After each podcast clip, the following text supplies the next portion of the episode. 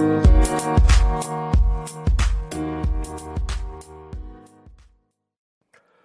is up, guys? Welcome to another edition of the Market Marauder Show, beating the market one trade at a time. Hope everybody's having a great week out there, uh, enjoying this market that we have. Currently on a bearish downward trend. Uh, a lot of things going on in the market. Uh, inflation has plagued the market. Uh, a lot of stocks have fallen uh, just based on the inflation numbers uh, and just inflation in general in the market. A lot of companies re-strategizing their projections. You still also have Omicron that's going around. So let's jump into the articles uh, for some of the news going around in the market. So first, top chip maker TSM, which stands for Taiwan Semiconductor, uh, notched a new quarterly sales record at the end of 2021, boosted by continued demand from top clients including Apple and Qualcomm for semiconductors.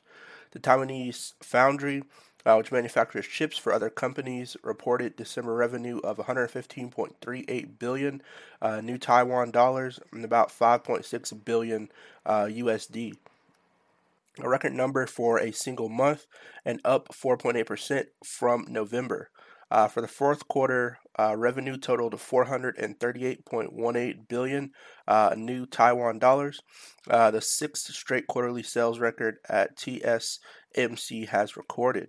Demand for semiconductors, which are a key uh, for everything from smartphones, cars, uh, continue to rise, even though there's a shortage of chips has hit several industries. And so last year, uh, TSM was planning to hike prices amid the strong demand and lack of supply.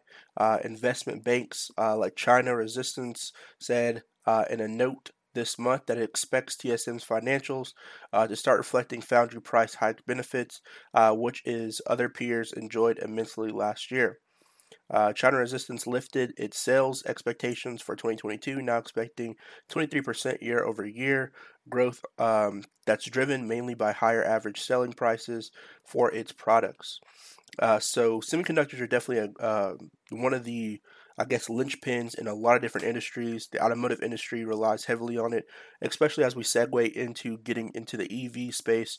Uh, there are a lot of technology that are wrapped into these EV vehicles and semiconductors pays uh, plays a large part into that. So we're going to see a huge demand uh, for semiconductors probably until the end of 2023, in my personal opinion, especially as we begin to ramp up this production of EV vehicles.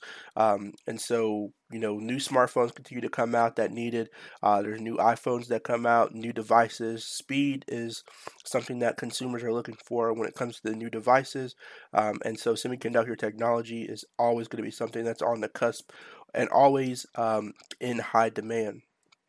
So next, Rivian shares decline in 2021 production uh, and executive and has an executive departure. Uh, so shares for Rivian Automotive, uh, which is a company that went public uh, late last year, towards the end of the year, uh, went public trading. They were backed by Ford as well as um, Amazon. And so those two having really big companies behind them, they went public. Uh, during their IPO, uh, was a huge IPO. The company went up, but shares have fallen since then and are continuing to fall after that. Now, this is not a direct indicator for the EV market. I think the EV market is still going to be pumping away uh, even as we go into 2022. Just that I think this is due to a market sell off that is uh, beginning to happen. So the electric vehicle startup uh, said it built 1,015 vehicles in its first few months of production, uh, falling 185 vehicles short of its initial manufacturing target. Of those vehicles, 920 were delivered to owners, um, and this was in a press release from Rivian. The final tallies, which were announced after the market closed, did little to help the company's stock, uh, which lost 5.6% earlier uh, in the day before closing at $81.44 a share uh, on Monday. And so, Wall Street Journal also reported that Rivian Chief Operating Officer uh, Rod Copes or Copes uh, left the automaker last month as the company was ramping up production. The Rivian spokesperson or spokeswoman confirmed Copes' departure uh, to CNBC chart characterizing it as a retirement that was planned for months. Uh, so changing large positions in company um, is something you know you should definitely look at for. Not saying that it's immediately in a negative effect on the company, but having a company that's so new and having their COO you know immediately depart as soon as the company goes public could be seen as a red flag to investors. So I would just say be aware of this stock. Um, just you know watch it. There are other EV companies that are out there that have you know very solid uh, structure teams, uh, good CEOs, COOs, CFOs uh, already built into their infrastructure especially with Rivian being so new and so newly traded and such a new company in general, having such um, you know turmoil in their executive suite uh, could be something that you know, kind of fails investor confidence. So investor confidence is basically, um, you know, what makes people comfortable with investing into um, the stock. And so investor confidence can come in things like they like the product, they like the CEO uh, in the form of Tesla, uh, they like the product, same as Tesla. Um, you know, their quarterly earnings are doing really well. So, like a big company like Apple, their quarterly earnings are doing well. Um, those are things that investors look at when investing. Can they make a return on their capital? Uh, things that are red flags, in my personal opinion, especially when looking at a company and its evaluation, especially a new company that is new to publicly trading, um, is you know a COO leaving. Uh, C-suite positions are very important. Uh, more important than C-suite are going to be board directors, but no one really sees those from uh, the outside looking in unless you're really doing research, uh, extensive research on the company and the board members uh, have you know really good uh, foundation but really the c-suite uh, people are what drive the company uh, to really make uh, the the drive the company to make the um, real decisions that will help it move forward. So losing such a big position um, is something that kind of to me is a red flag when looking at Rivian, especially when it just started publicly trading uh, not too long ago. Now they can replace this uh, position uh, with someone else, potentially someone with has more experience in the field or more experience in general, uh, business wise, uh, that will definitely help the company. But I think Rivian in general has some great backing. Uh, with, like I said, Ford and Amazon having it being backed, I think the company can project to continue to go moving forward. I don't think it's going to be the same um, as like a Nikola Motors. What happened with that? I think Rivian definitely has a great start. They have a product that's out, that's actually working and running. Um, so they're you know miles ahead of Nikola Motors when they first IPO'd. Uh, so definitely, I don't think this is too big of a red flag, but still is a red flag considering uh, the timing of the whole thing. So uh, that's something to look for uh, in Rivian. It is publicly traded, so make sure you guys go look at it uh, if you want to jump into the EV space. Like I said again, there are other names out there. You have Tesla, you have GM, Lucid. Uh, if you want to go to some of the Chinese names, you have NIO, you have XPEV, uh, which is trading under, or XPeng, which is trading under ticker sign XPEV. And then you have uh, Rivian. So there are plenty of uh, other companies out there if you want to get into the EV space, uh, but Rivian being one of the newer American companies uh, to look at for. Hopefully, this won't dramatically affect uh, the company long term. Next, California's blueprint uh, budget has 6.1 billion for electric vehicle incentives. Uh, so California's governor uh, Gavin Newsom presented a 284 286.4 billion dollar budget proposal, uh, dubbed the California Blueprint uh, for the state. The plan suggests spending 22.5 billion uh, to address burning climate crisis uh, in the state, allocating a fresh 6.1 billion to electric vehicle incentives. Um, and so California is one of the few states uh, that is really, um, you know, high on the incentives for EVs. So you definitely could see a lot of companies uh, really getting into um, you know, ramping up their EV production to just satisfy all the customers in California. Now, California has uh, become the first state to say it would effectively ban sales of new internal combustion engines or gas powered vehicles by 2035. So, that's definitely something to look at uh, for California as well. California, you know, being one of the largest states, uh, definitely has an emissions problem. Uh, this, I think, is a step forward to do so but that is a lot of money to go into uh, you know the electric vehicle space and definitely could help propel the entire uh, electric vehicle ecosystem moving forward. So lastly on here there's a petition uh, for $2000 monthly stimulus checks that has reached about 3 million signatures. Uh, americans need some certainty says uh, restaurateur who started it Uh, so when COVID-19 pandemic took hold in March 2020, uh, Stephanie Bonin uh, and her husband Keith Arnold, uh, co-founder of Denver Restaurant, worried that they would face financial disaster. Uh, this crisis prompted them to close Duo Restaurant, uh, which serves farm-to-table contemporary American cuisine. there was no playbook on what would happen next as a federal state. Um, aid addressed the pandemic uh, and had not yet been implementing uh, the temporary laid off, uh, temporarily laid off all but three of their 15 employees.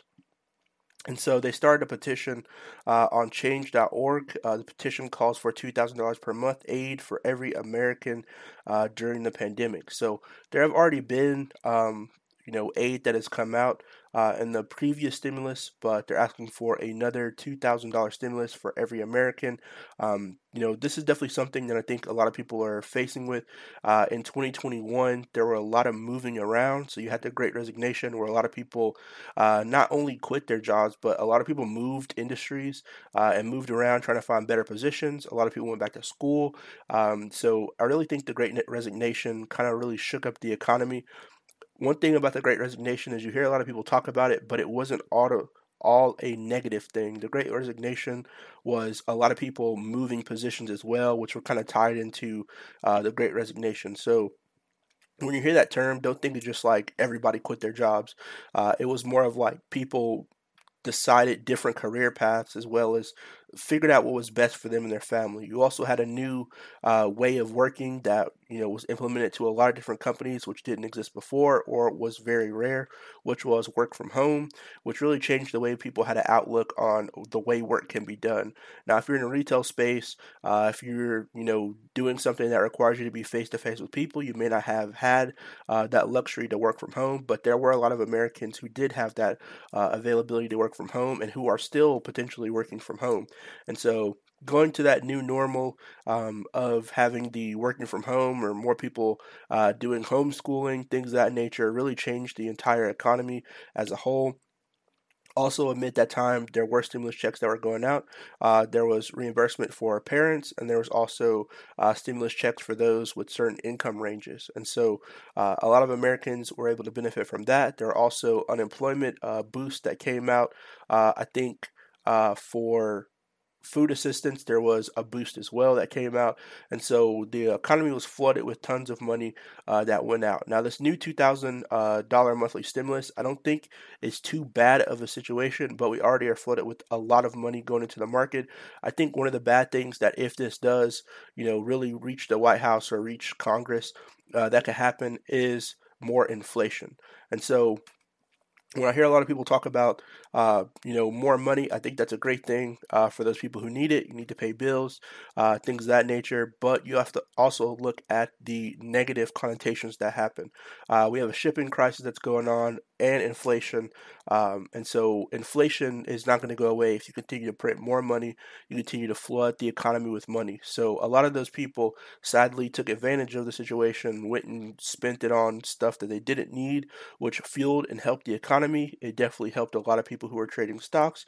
A lot of stocks were be able to profit from that, but in the long term, uh, it did have some negative connotations as well. Once that money ran out and is starting to run out, uh, the economy is, is starting to go down a little bit. So it's kind of a balancing act. I don't think there's all positives, and I don't think they're all negatives in the situation. There are people who do need the money. There are people who got the money and wasted it. So there are two, you know, different ways to look at the situation.